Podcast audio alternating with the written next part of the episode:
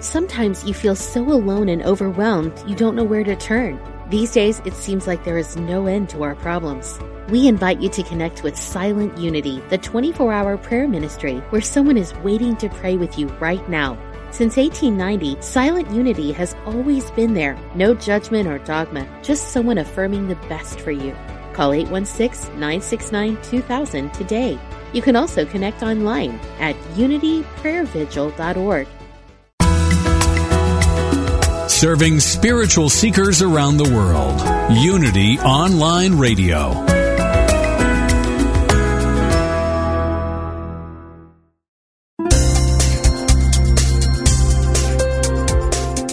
Thank you for tuning in for this Unity Partner Program. Unity Online Radio partners with spiritual leaders from organizations whose mission and messages complement Unity's. We are pleased to bring you this program on Unity Online Radio, the voice of an awakening world.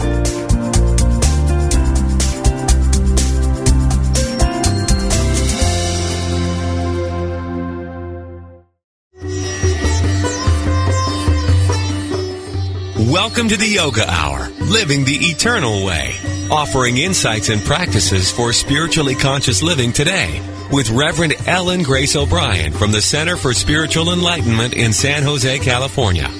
To ask questions or join the discussion, email us at yogahour at unity.fm. Now, here's your host, Reverend Ellen Grace O'Brien. Welcome to the Yoga Hour, our time to open our hearts and our minds to the infinite. I'm Ellen Grace O'Brien, and I'll be sharing with you today some insights and practices from the spiritual tradition of yoga, the ancient science of self and God realization. Yoga is a familiar Sanskrit word to many people today, but not everyone is aware that it refers to oneness, to unity, meaning bringing our attention and our awareness to consciously abide in our essential spiritual nature, to be restored to our original wholeness. Yoga is self realization. It's knowing our true spiritual nature and then, of course, living in harmony with it. And we have a wonderful conversation today about how to do that with our thoughts and our speech and our action as we explore the practice of satya, realizing the power of thoughts, words, and deeds that are anchored in truth. Truthfulness is practiced on many levels, from understanding our viewpoints as relative truth to developing the willingness to live in harmony with universal truth. And joining us today is Judith Hanson Lasater. Hi, good morning, Judith. Good morning, Ellen. I'm glad you're here. Uh, Judith has taught yoga since 1971 and holds a doctorate in East West psychology. She's president of the Yoga California Yoga Teachers Association and serves on the advisory board of Yoga Journal. Uh, Judith teaches classes and trains yoga teachers in kinesiology, yoga therapeutics, and the Yoga Sutra in San Francisco Bay Area. She also gives workshops throughout the U.S. and has taught in several countries around the world. She's the author of several books on yoga, including Yoga for Pregnancy, A Year of Living Your Yoga, um, and Yoga Body. She is also co-author of What We Say Matters, Practicing Nonviolent Communication. And you can see all of her books on her website and learn more about her work. And her website is judithlasater.com and that's L-A-S-A-T-E-R dot com. Before we begin our conversation this morning, we're going to just begin with a moment of centering meditation. We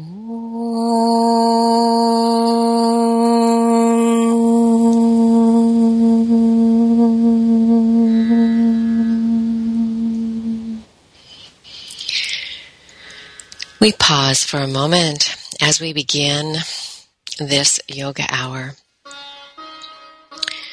Taking this moment to recall one reality called by many names as the support, the source and substance of all that is.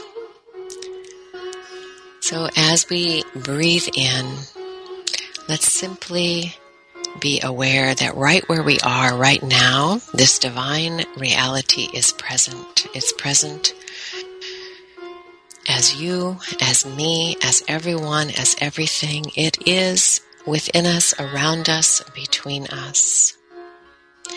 Breathing out, simply let go of any distraction from being present to your breath. Breathe in, breathe out. Be gently aware.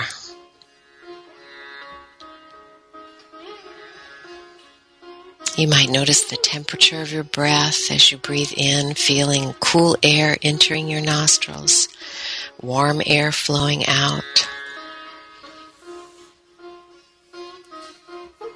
And how powerful it can be for us just to stop for a moment and breathe and become aware and become more fully present. Remembering what we really are spiritual beings expressing through a mind and a body. When we do this, we can touch the peace that is always within us. And as we do that now, let's agree to bring that peace with us into our day and into every interaction with everyone we meet.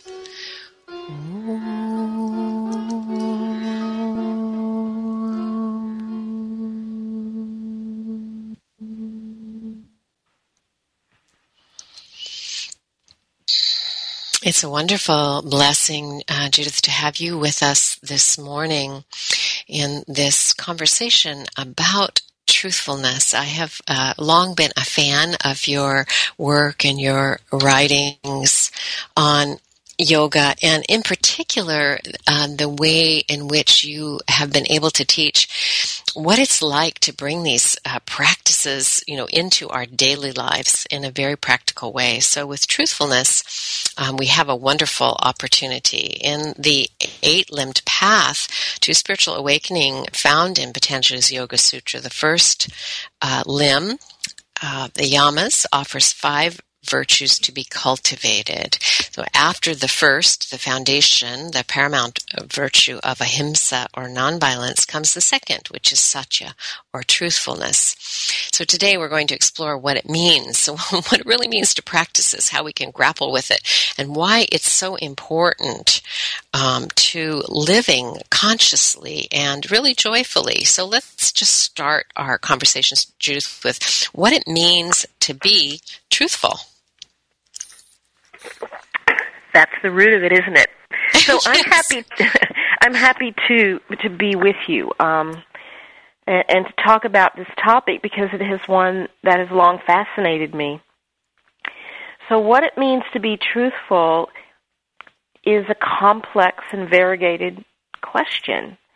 Uh, in the largest sense, to me, I believe it it has something to do with creating, allowing, experiencing, being, uh, the integrity between my thoughts, words, and actions and intentions.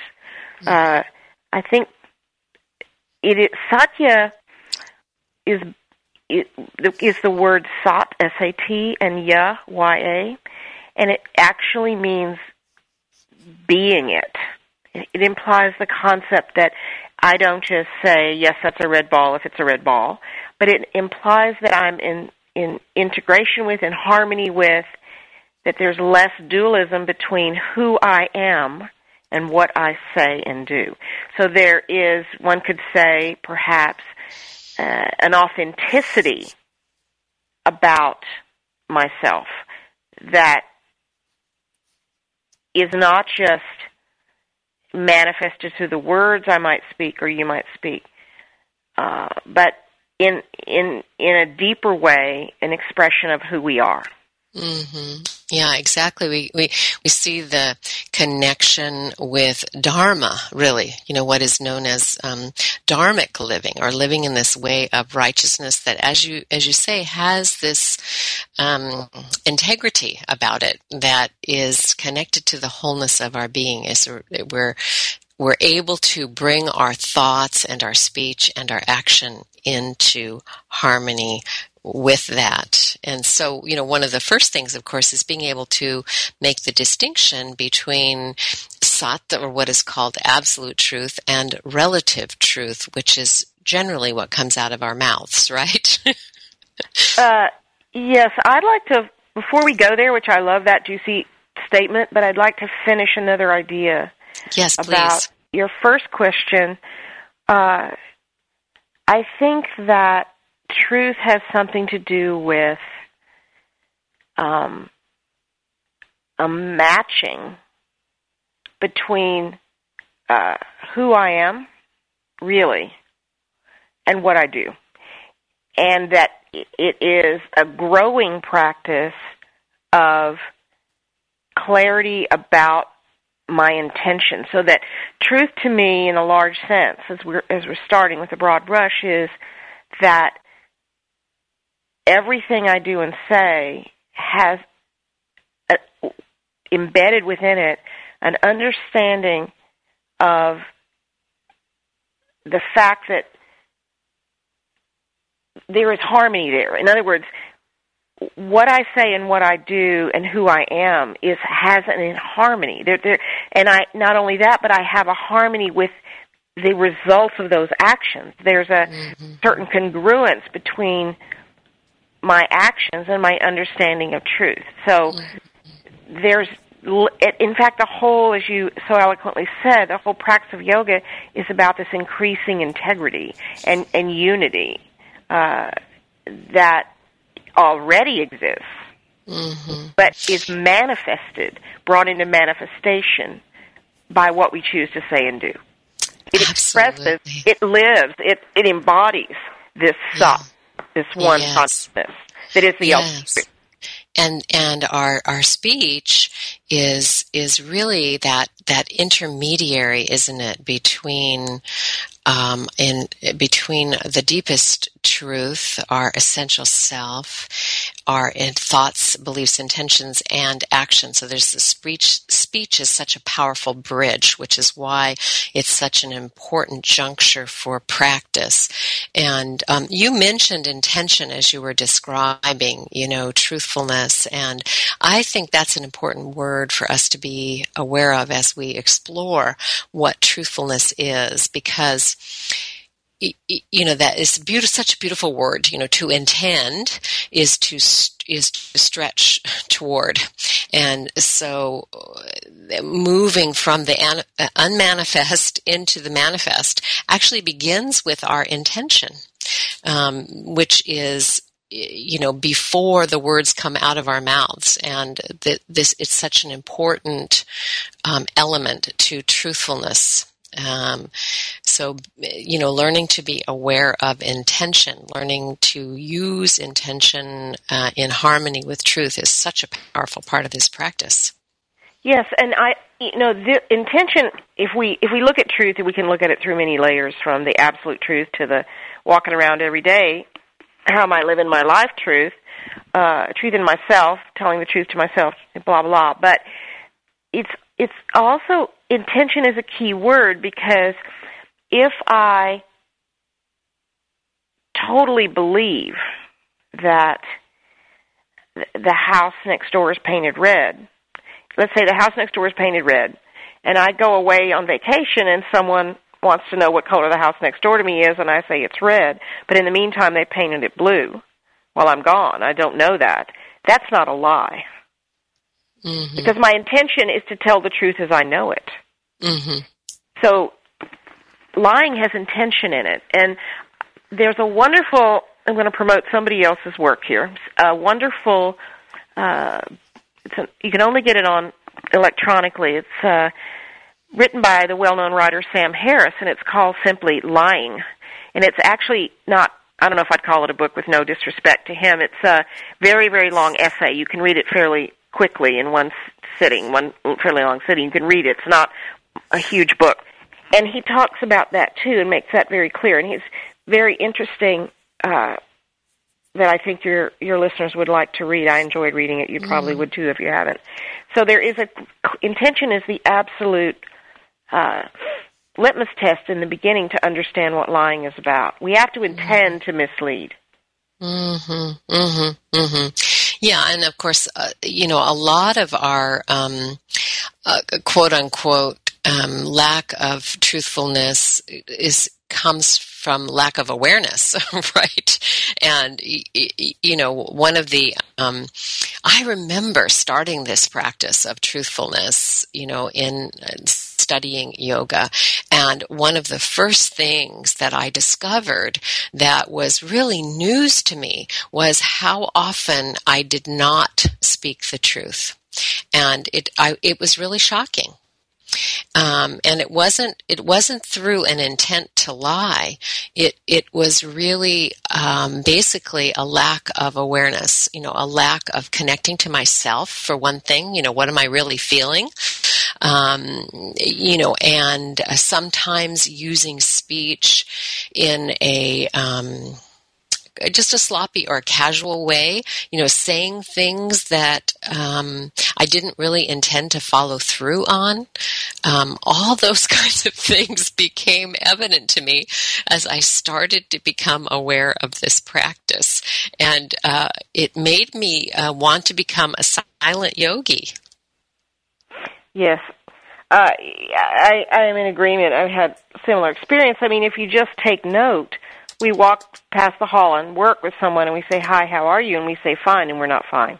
Mm-hmm, exactly, that kind of or thing. we should get together. We should get together have, sometime. Let's have lunch. Yeah. There's no intention of it. Mm-hmm. Uh, yeah, those kind of things. Um, those those are, for want of a better word, the sort of superficial aspects of truthfulness. Uh, but they're but they're a good place to start uh, at the beginning and notice uh, you know, instead of saying, "How are you?" I'm fine. You could say, "How are you?" I'm better. mm-hmm. well, yes, or yes. getting better, mm-hmm. uh, or some way. Uh, one of the one of the questions that people sometimes ask me is, uh, as you said, the first yama uh, is not harming. If, if we're going to take up this path of yoga, then stop harming yourself and others. That, and that's a lifetime study in and of itself. Uh, and then followed quickly by Satya. And and people have asked me, what is, how do you handle it, the contradiction or the conf- the conflict between, you know, telling the truth and not harming someone. And I've asked a lot of pundits this and thought about it often. And what I've learned and come to the conclusion of is that there is no contradiction between non harming and truthfulness and for two reasons. Number one, when I tell what I know not to be the truth, if we're talking about sort of external truth now, truthfulness external satya, as opposed to internal in my own mm-hmm. consciousness, uh, mm-hmm. if I say what I know not to be the truth, eventually, even with the intention of non harming, eventually it harms yeah, exactly. Because it erodes the relationship. Mm-hmm. It erodes the trust. It erodes uh, that, and that is very harming. The second thing is there there are ways to say things that are both truthful and non-harming. So let's say my best friend comes waltzing in to show me this new dress she bought. You talked about my practical mm-hmm. uh, orientation. Here's one. Mm-hmm. She comes waltzing in. Let's say you come waltzing in, and you say, "Oh, look at this dress," and I, don't you just love this dress? Mm-hmm. And I look at it and I think that is the ugliest dress I have ever seen. Uh-huh. so you're my dear friend, and I don't want to hurt you, and there's no reason to hurt you. I don't have to say, as a pseudo practice of satya, "Oh, that's the ugliest dress I've ever seen." Mm-hmm. I could say it's really bright. Exactly. I love yes. the blue in the background brings out your eyes, or whatever I say. Um. So that is a way of telling the truth. And now, this is what I told, if I may, my children as they were growing up and navigating the teenage years. I, I told them that I would not query them about every second of their lives because they were growing up and they had a right to privacy and decision making. And I had raised them to make decisions I felt in a good way.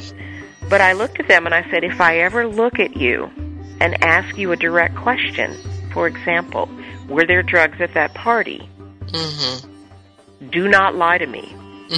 This is so. If, if you this... lie to me, you will be in so much more trouble. And because of the Mother Network, I probably know the answer anyway.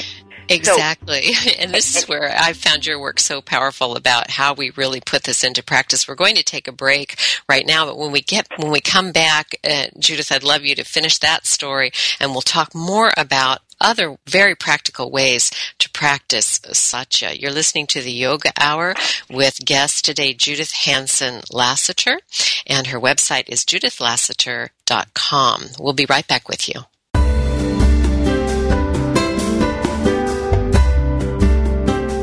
As Unity Online Radio continues to expand its programming and outreach to the world, we count on the support of listeners like you. Please make your donation today. Go to www.unity.fm and click on Donate Now.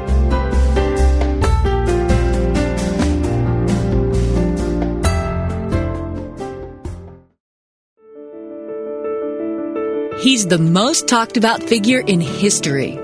How do you see Jesus? As a savior, a wayshower, a mythical hero. In his cutting edge new book, Jesus 2.1, an upgrade for the 21st century, Reverend Dr. Thomas Shepherd explores the many human concepts of Jesus. The man of Nazareth has been an imaginary spiritual playmate for millions best friend, confidant, silent lover, surrogate father, brother, husband, trusted king when earthly governments fail, all purpose superhero who will save the day before the final credits roll.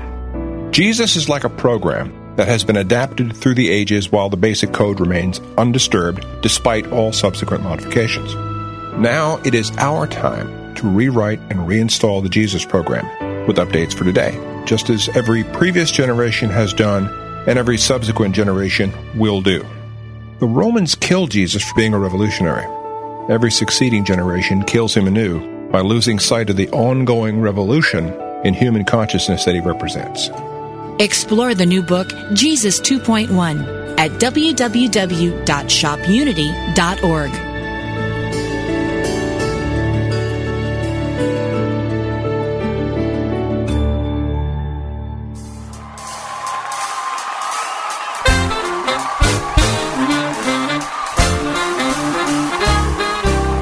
Unity Online Radio is turning five this year, and we're throwing the biggest bash of all a cruise to the Caribbean, November 10th through 17th, 2012. We'll celebrate in style aboard Holland America Line's Eurodam with sunshine, fine dining, and a selection of island excursions at beautiful ports of call in the Eastern Caribbean.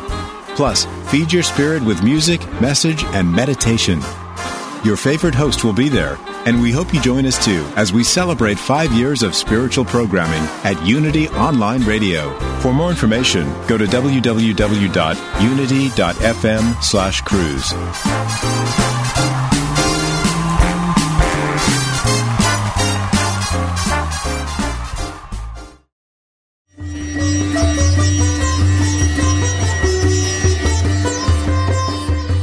listening to the Yoga Hour, Living the Eternal Way with Reverend Ellen Grace O'Brien. We now return to the Yoga Hour. Welcome back to the Yoga Hour. I'm Ellen Grace O'Brien, and my guest today is Judith Hanson Lasater. Uh, Judith, you have co-authored a book on nonviolent communication, what we say matters, practicing nonviolent communication, you know, as a tool for um, practicing truthfulness. So, in this segment, we we want to talk about that. But first, I want to invite you to uh, finish the story from the first segment about how you were um, practicing truthfulness with your teenagers and teaching them about truthfulness. So tell us more about that. Well, as I was saying, I I felt that I wanted to have a truthful relationship, an honest relationship with my children, and I wanted but out of respect to them, I wanted them to understand that I wasn't the uh, interrogating them on everything, every small thing about their life, um, but that on the big things that I felt was having to do with their health, well-being, safety. In the world, if I asked them a direct question about who was really driving, where were you really, were there drugs at that party, uh, did you have a beer, uh, you know, those kind of questions, that the expectation I was laying out was that they would tell me the absolute truth. And that if they did not tell me the truth, and I probably already knew the answer, and I was a little bit blowing smoke on that one, but, you know, uh, then they were going to be in twice as much trouble. And I just looked at them and I said, do not lie to me. Because I never lied to them. I said, I never lied to you. You can ask me anything and I'll tell you the absolute truth. And I want that back. And each, for each one of them, there was a time when I asked them a direct question. And they all, three of them, to their credit and their character, told me the truth. And then we dealt with that issue uh, somewhat dispassionately, but we were over the hurdle, which I felt was the more important hurdle, which was the truth telling. Mm-hmm. And I started that actually, and this comes out of my yoga, my yoga practice. Uh, I've written a book called Living Your Yoga, and because I don't think yoga is about what I do upstairs in my yoga room on my mat or my meditation cushion. It's about who I am as a human being and how I act and speak and uh, in the world. And so when they were little, and I dropped them off in a, at their morning nursery school, and they were three or whatever, so I could have time to, as you as you may understand, uh, do my own practice or go to the dentist or get my hair cut or whatever. So I'd put them there in the morning, uh, teach a yoga class, in fact, and I would get ready to leave, and they would run in and be playing with their their friends. And I would stay in the room a minute and chat with the other parents or teacher for a minute, and then I would I would leave. And I noticed that the, every other parent would just sneak out once their kid was engaged in the water table or the finger painting, and I would I wouldn't do that. I would go up to ch- my child. I would kneel down, turn them around, and say, get their attention, and say, "Okay, mommy's leaving now, but that's not the important thing. The important thing is I'm coming back right after you eat lunch, and I love you very much." And sometimes they would cry, and then I would leave, and the parents would ask me, "Why? Why do you do that? How can you stand it?" I said, "Well." I would rather my child not believe that if they turn their back, I might disappear. And I think it's basically treating them with respect and telling them, I didn't say this out loud to them, but this is telling them the truth mm-hmm. so that they feel secure in the world. They know what's happening. They can trust me. And mm-hmm. that is more important than those heartrending moments I feel mm-hmm. protecting myself from mm-hmm seeing their tears. That that was yeah. that was the larger the larger value. Yeah. And I think a lot of the times, you know, when we start looking at intention and speech, a lot of times we discover that, you know, we think we are speaking a certain way, you know, maybe in order to protect somebody else, make them feel okay.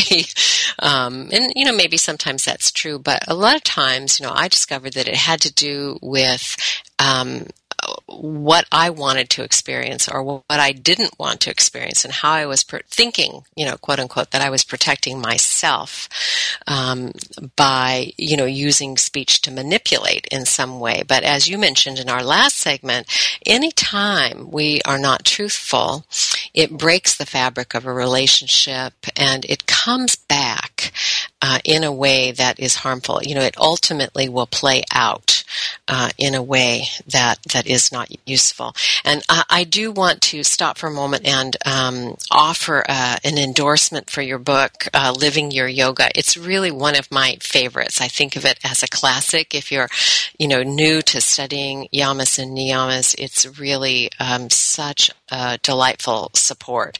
So thank you for writing that, and um, I now have it on my Kindle, so I know you can you can uh, you can get it you can get it that way too. So um, tell us a little bit about how um, nonviolent communication, this uh, practice that Marshall Rosenberg um, developed, uh, how does that? How is it such a good tool for truthfulness for practicing satya? That sounds like a great idea for a book. So the answer is very long. But Satya, as all the practices of yoga, are pointed towards a greater self awareness, uh, to understand the results of our choices and actions, but also self awareness with a capital S of uh, pointing us toward our true nature, reminding us of our true nature. And I feel that nonviolent communication as a technique is very much in harmony with that. You know, Buddhism talks about right speech. Yoga talks about satya. They're in this, uh, you know, satya's in the Yoga Sutra, and in the in the Buddhist sutras, there's you know right speech. Uh, but there's not a lot of, or if any, discussion of what that feels like, what that sounds like, what that looks like, and that's what interested me about uh, NVC, nonviolent communication, because it is a very put your left foot here, put your right foot there level of beginning to understand how to speak the truth and be the truth and and stay connected with the other person mm-hmm. so that that's what makes us afraid about telling the truth it's not the truth as much as it is the fear of disconnection and conflict mm-hmm, mm-hmm. Yeah so and the um and it is um it is a technique, as I understand it, very specific about um, how to use it. I mean, it really does give you a powerful tool, but I think, um, like uh, learning a martial art, there is there is a period of time where it's a little bit awkward, right? Where you're you're learning a new way of thinking about your your speech um, and and the impact of it and the deeper meaning and where you're coming from and I know it's kind of like what I described for myself. You know, when I first started practicing satya, I just didn't I didn't know what to say, and um, I noticed in in your book, uh, what we say matters. Um, that was kind of your first experience of nonviolent communication. It was just sort of being flummoxed at how do you do this. So, how did you get you know from flummoxed to becoming more skillful in the technique? Flummoxed is a great word because it kind of sounds like what it feels like. yes, it is. it is. So, uh, well, if you want to go swimming, you have to get wet. So, it was just trial and error and lots of error and but but finally understanding that the cost of not doing it was greater than the cost of doing it so i started practicing the technique. Uh, now let me let me back up for a second before I finish that story. Is the thing the reason I like this technique, and uh, Marshall Rosenberg, in all fairness, would shudder to be hear, hearing it called a technique. He said, "I don't want you to distill it down into the four steps." Uh, it, it's it's different than that, and and I'd like to discuss that mega for a second. That mega orientation of it. Mm-hmm. It starts with self awareness. It doesn't end with it. You know, what what am I observing? What is my what is my intention with speaking? What am I what am I about? What what am I actually observing in myself, the situation? What am I observing? So you have to go to practice this and I'm going to put technique in verbal uh, quotation marks. Uh, in order to do this, you need to go inside first and think, okay, what's alive in me right now? What might be alive in the other person? What need am I meeting to speak in speaking? And how how can I get that need met? And and so you start by going inside. And that felt the reason it it felt uh, maybe easier than someone who hasn't done yoga for me was that's what I've been practicing for 41 years. Get get on the mat, bend mm-hmm. forward, go inside. What are you feeling in your hamstrings? How's your breathing reacting to that? Uh, so it's been a habit. See, I think the practices are creating a living habit of mm-hmm. what is going on inside of me, and then from that to speak. And so, I think he's he's done a masterful job with the quote unquote technique um, by um, using the language of need. You know, sometimes you know when we when we talk about intention, it's a little bit more subtle. It's a little harder to to find than I think. You know, what asking ourselves, you know, what do I what do I need? Um, what am I hoping for here? You know, and as we start to explore that, it's connected to our intention, right? So there's this beautiful bridge that's made with how we discover what our intention is when we when we explore it from the perspective of what do I need here.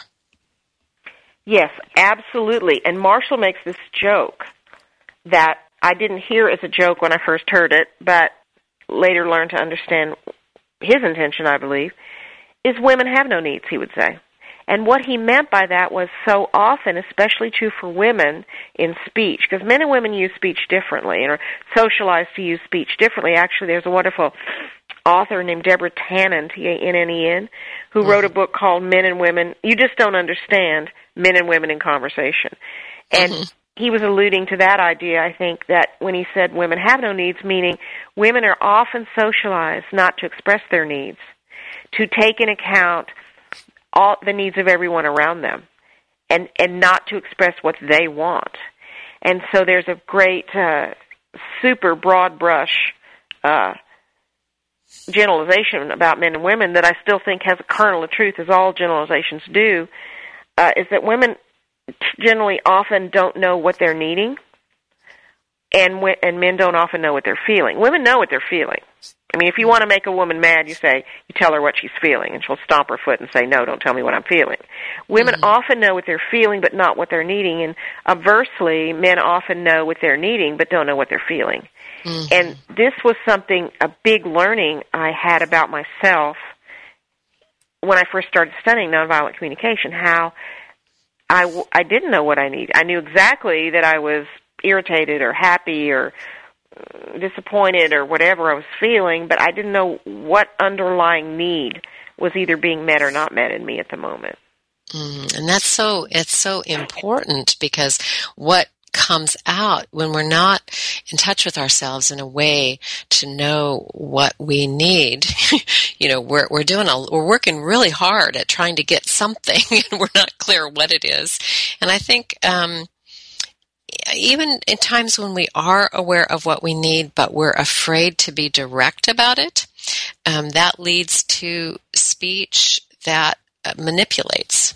And of course, that then creates the opposite of what, what we're hoping for. It's really amazing how powerful speech is. you really nailed it. I mean, but I, I'd like to reintroduce the word manipulate in a positive way. Oh, good. Um, I believe that human beings are always the, the fact that we open our mouth to speak. We are trying to manipulate the world, and and that is not necessarily a bad thing. What is difficult and creates problems is when we're doing it unconsciously. But everything we say is an attempt to make the world slightly different to get our needs met. And so if we look at it in that positive way, that whatever I say to you in our friendship is about trying to get a need met and trying to get you to hear that and understand it, the baby points at the ball, says ball in, in eagerly and, and wants the ball. It doesn't have the vocabulary, but we, we're trying to get our needs met by manipulating, if you will, the world, and that's all that human beings do all day long. Is we we take we manipulate our nervous system. We take a cold shower. We meditate. We have a glass of wine. We go for a run. We we everything just about we're doing. Everything is about changing our inner states. And so the question is, are we doing it consciously or not? And that's what yoga is. Yoga is a conscious, the entire practices of yoga, asana, self-study, pranayama, meditation, chanting, it's all about changing our inner state so that we can now, I believe, be more present, more radically present, more compassionate, and make the choices we want to make. Absolutely. And all the practices that we do are really for purifying the body and mind to bring more clarity. So we can, we can see, we can perceive, we can know uh, what we're experiencing. We can know more about uh, who we really are and uh, you know that is the that is the crux of our of yoga practice. What do you what do you see besides this um, stellar tool of NVC? You know, what are some other ways that um, we can practice truthfulness? Well, the key to me about truthfulness is first and foremost, and this is a process of nonviolent communication, is to be connected to me. And so this is what I do when I go into every yoga class, teach every yoga class, to put this in practice in my life, an example of what I mean by connected to me, which sounds a little bit California woo woo, but this is how I make it concrete. When I go to teach a class, when I walk in and I have a minute of getting settled, the first thing I do is I ask myself silently, what's going on with me right now? And it doesn't matter, Ellen, the answer. It might be I'm excited, I'm nervous, I'm uh, bored, I'm hungry, I'm agitated, I'm uh, whatever it might be. The goal of that question is to be in touch with me and, and who I am in that moment. Mm-hmm. The authenticity of me, what's arising in me, physically, mentally, emotionally, whatever and I've done that so much now that it's very quick. Oh, I'm feeling tired. Oh, okay. There's no judgment that follows with that. But I just, if I don't know what's going on with me and where I am, I cannot really be with you. That is the key to truthfulness practice. Thank you so much for that beautiful description of it. I'm Ellen Grace O'Brien, and you're listening to the Yoga Hour with special guest Judith Hanson Lasater. And her website is judithlasater.com, L A S A T E R. We welcome your comments and uh, questions. Look forward to hearing from you. Yoga Hour at unity.fm. Coming up in our last segment, we're going to talk about the promise of living truthfully. We'll be right back with you.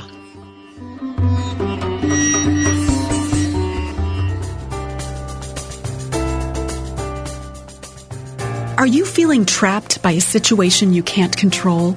Don't know where to find help? Do you wonder if help even exists?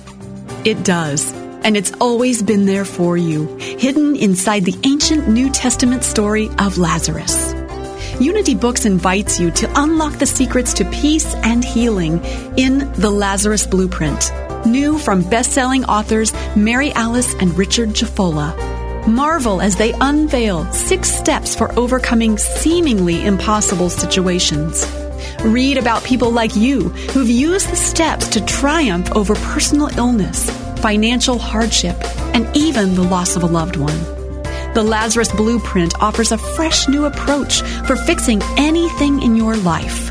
With steps so universal, timeless, and powerful, they can work for everyone. Make it your turning point. Get the Lazarus Blueprint today, online at unitybooks.org.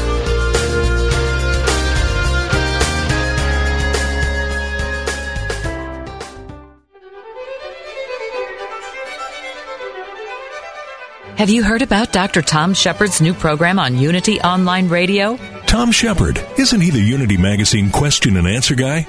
Right. Well, they've actually turned him loose with a radio show, and I hear it's going to be pretty edgy. Edgy? Like what? Guest panelists and students from Unity Institute and Seminary, topics like abortion, gay marriage, war and peace, environmental issues, Islamic fundamentalism, universal health care, religion and politics, current events. Yeah, but they'll all be Unity people, right? Dr. Tom and his students will talk about the hard questions facing all people today, sometimes joined by rabbis, priests, liberal and conservative ministers, Buddhist monks, Baha'is, Hindus. And he's going to interview them on the program? Better, he's going to introduce a controversial topic and let students and special guests go for it. This could get explosive. Does he have guys in black shirts standing by to break up the fights? if I know Dr. Tom, he will keep it both friendly and spirited. Whoa, I gotta hear this. When and where? The program is called Let's Talk About It, and it's on every Thursday at 9 a.m. Central Time, only on Unity Online Radio. So let's talk about it. Definitely, let's.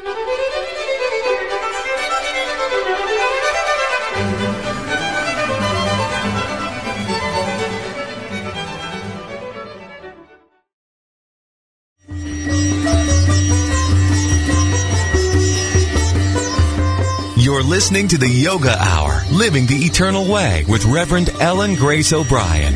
If you have a question, please submit it via email at yogahour at unity.fm and we will respond. Now, back to the Yoga Hour.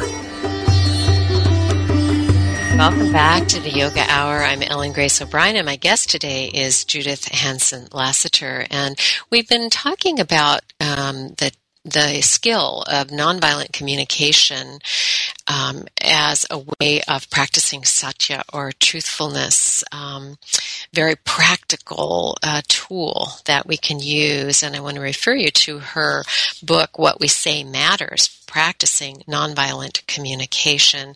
And um, let's let's come back around to that because we we talked about in the last segment we talked about this key principle in uh, satya and really in this tool of NVC as well is being in touch with yourself. And you describe that becoming really a habit, um, just to be able to touch in and know what's what's going on with you at various levels uh, of your your being. Maybe you're you're checking in through all the koshas, right? it's like, uh-huh. okay, you know, where am I now?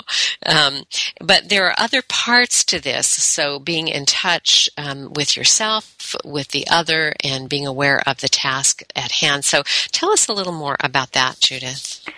Thank you. Um, well, first, when I go to teach, and this is true when I enter a meeting or if I'm going to have a, a, a fairly uh, serious conversation with someone. First, I check in with me, as I said, but then I try to look at with a soft eyes. With soft eyes, I try to look at the other person, whether it's the student or the the family member or someone I'm in disagreement with in particular. Can I look at them with soft eyes? From you know, can I have an empathetic guess, if you will, about what might be going on for them. Because all good things will come from that. Because I, and this is a huge piece, I know that I, I speak my truth, but I don't speak the truth. And my truth has validity, but so does the other person's perception, the other person's viewpoint that's been shaped by the, all the pathways of all the choices that have brought them to this very moment, that have shaped their personality, their being, their experience, and as have mine. And and so I have my truth, and they have their truth, and I can open my heart empathetically to the other person's truth without giving up mine. Mm-hmm. That that's that is, not what yeah. it's about. Yeah, that is so beautiful. And it really also um, helps us see how these um, yamas relate to each other. We talked a little bit about um, ahimsa and satya, but I see a, a conjunction here with aparigraha or non-grasping, or um, you know, which for me one of the elements is non-attachment to our own views. You know, understanding that our that that that just the just the way that we're made, um, we we ourselves are different viewpoints of the one reality. So we're we see things differently, and being attached to our view as the view um, gets us into a lot of trouble. So non-attachment to views is very helpful. So I agree. This is this is the key that it's it's a fundamental truth of the universe. You know that no one can be nothing can occupy the same space at the same time. I can't be sitting here with my view. I mean you're there with yours but it doesn't mean that we can't come to a strategy that we both want. Uh, there are many strategies for getting our needs met and if i cling to what i want at the cost of everything i'm going to lose. It doesn't mean that i'm not strong that i don't have values uh, very strong and clearly articulated values but if I believe that I can make you be different, I'm lost. So when I look at you with soft eyes, I could say, I really, I really hear, Ellen, that you're upset about the fact that I didn't do the dishes when I said I would. And I can imagine that you're disappointed and irritated because to you, it's kind of, it's a sense of respect that you walk into the kitchen and it's clean, like I said I was going to do, and I can understand that. and then when you hear that, you're going to soften toward me because I see you. Mm-hmm. It doesn't mean that I don't say, well, you know, I was I'm a firefighter and I was putting out a fire and saving someone's life and that's why I didn't do it. I don't try to tell you that you should be different. I first start my communication by letting you know that I excuse me that I see you with soft eyes. Mm-hmm. And that you're, you know, one of the beautiful things about this in, uh, that yoga gives us, I think, is the ability to occupy a larger space of awareness.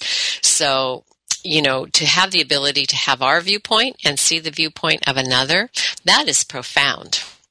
And it well, takes uh, it a certain, it takes a certain expansiveness of our consciousness to be able to do that.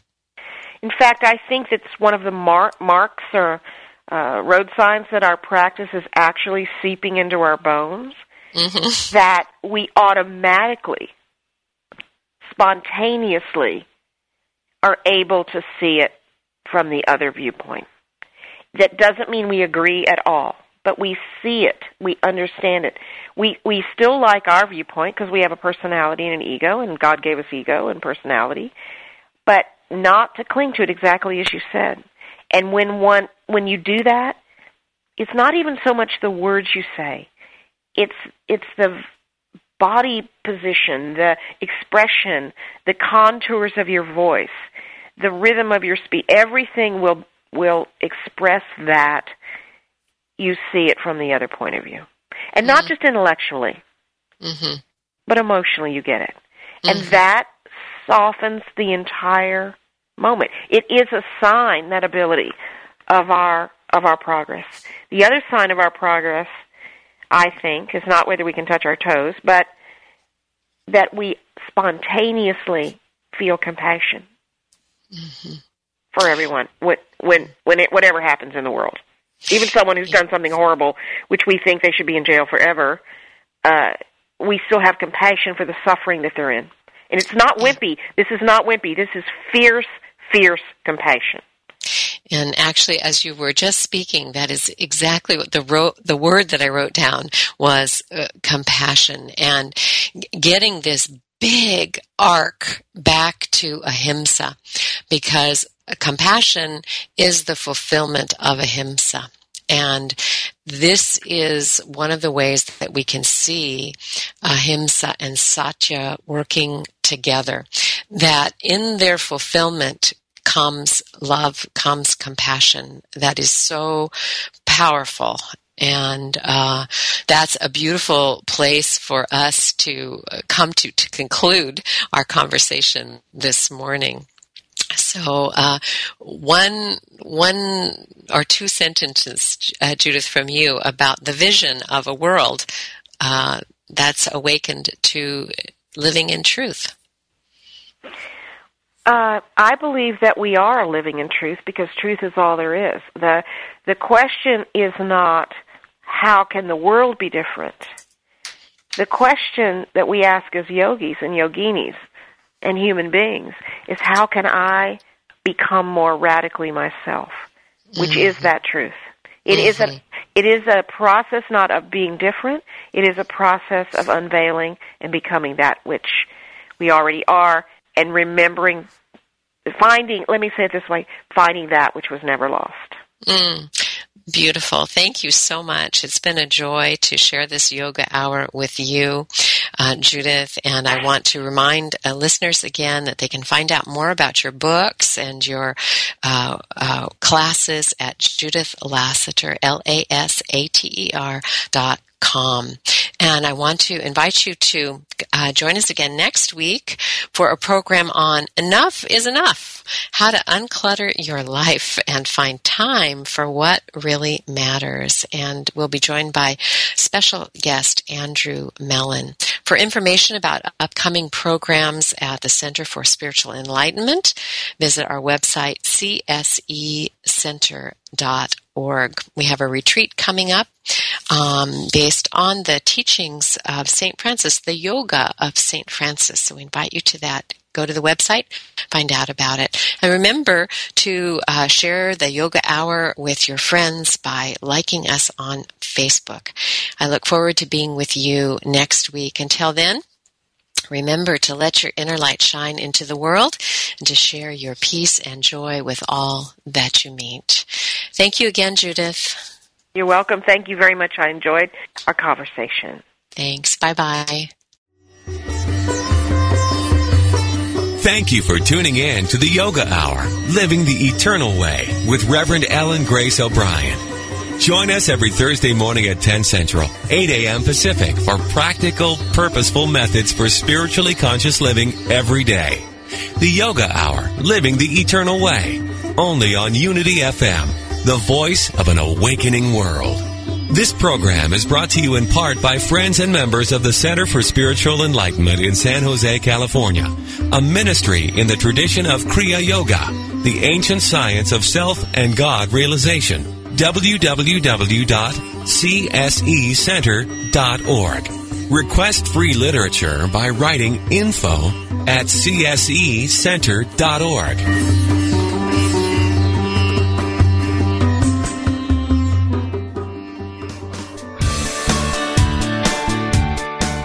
Does the idea of being a vegetarian or a vegan intrigue you? Is it something you've pondered? Listen each week as Victoria Moran, author of Main Street Vegan, and her daughter Adair, a lifelong vegan, show you how to make the shift to a sustainable lifestyle for both you and the planet. Each week, they'll entertain you with the latest on the vegan life. It's not just for celebrities and moguls, but for people just like you who want to look and feel amazing, eat extraordinary food, help animals, and create a physical body perfectly attuned to spiritual growth. Their guests will range from unity ministers to vegan authors, activists, physicians, chefs, and even some of those glittery celebs. There'll be recipes, ideas, tips for going vegan at your own pace, and ways to make a difference for animals and the planet at every meal. Tune in Wednesdays at 2 p.m. Central Time for Main Street Vegan, only on Unity Online Radio, the voice of an awakening world.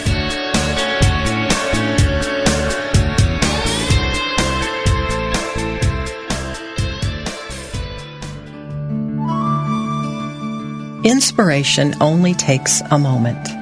Your friends at Unity invite you to reflect on these words from Reverend Jim Rosemergy. Pause and take a deep breath. When you are ready, affirm silently to yourself Sweet, sweet Spirit, I desire a closer walk with you. Show me the way. I am listening. Take time now in the silence to get in touch with the spiritual guidance within you.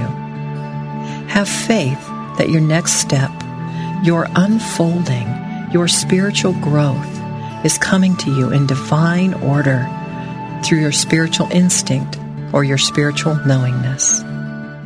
This meditative moment is brought to you by Unity.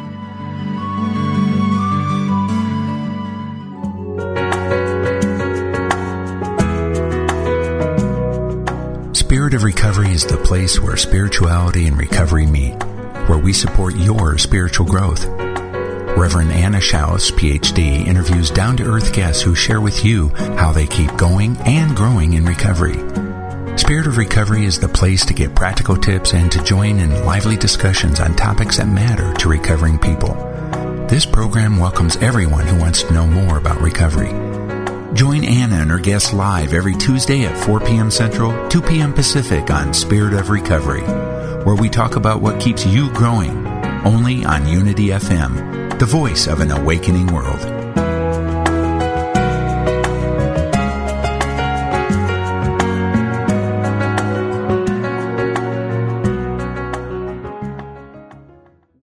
Sometimes you feel so alone and overwhelmed you don't know where to turn. These days, it seems like there is no end to our problems. We invite you to connect with Silent Unity, the 24 hour prayer ministry where someone is waiting to pray with you right now. Since 1890, Silent Unity has always been there. No judgment or dogma, just someone affirming the best for you. Call 816 969 2000 today. You can also connect online at unityprayervigil.org